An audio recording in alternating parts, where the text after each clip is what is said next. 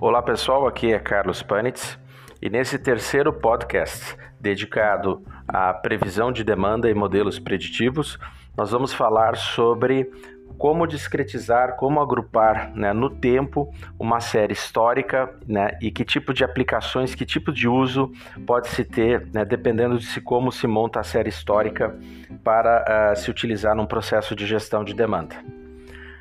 Para processos de planejamento tático de demanda, né, como um processo de Sales and Operations Planning, né,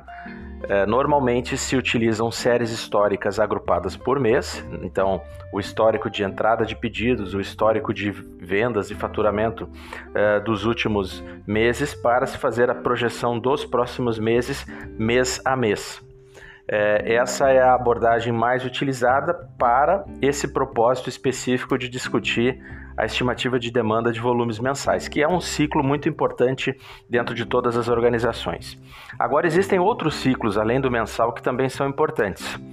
Planejamentos plurianuais, que são aqueles planejamentos para suportar decisões de investimento no negócio, estratégias de portfólio de novos produtos que vão ser introduzidos,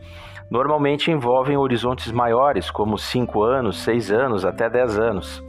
E para as tomadas de decisão de investimento no negócio, a granulidade, né, a discretização né, mensal né, no longo prazo, ela não é tão relevante quanto é para o planejamento tático que suporta o processo de distribuição, planejamento de produção e planejamento de compras. Então, nesses casos, é muito comum se trabalhar então com séries agrupadas de forma anualizada e de se considerar variáveis exógenas nesse modelo que podem interferir no negócio né? como por exemplo a participação de mercado da empresa dentro do negócio e a projeção de alguns indicadores macroeconômicos. Então, modelos de longo prazo normalmente eles são alicerçados eh, também por variáveis externas, elas se tornam mais relevantes do que nos modelos eh, de horizonte tático e o tipo de algoritmo matemático utilizado costuma ser diferente também é, dos algoritmos aplicados para planejamento tático de demanda. Isso não é uma verdade absoluta, mas é, é uma, é uma constatação é, é empírica da aplicação de diversos casos em empresas. E a terceira, uh, o terceiro nível de discretização que pode se usar para modelos preditivos é aquele mais curto, como por exemplo uh, o semanal. Né? O semanal não vai, o histórico de demanda semanal, ele não vai uh,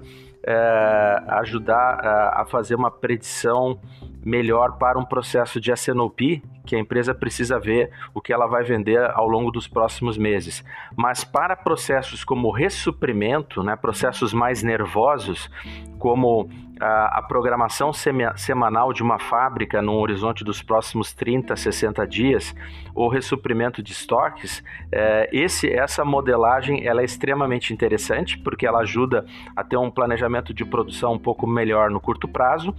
ou então para se usar esse forecast né, aberto por semana para recalibrar né, uh, níveis de inventário que são, vão ser os gatilhos disparadores de um processo de ressuprimento.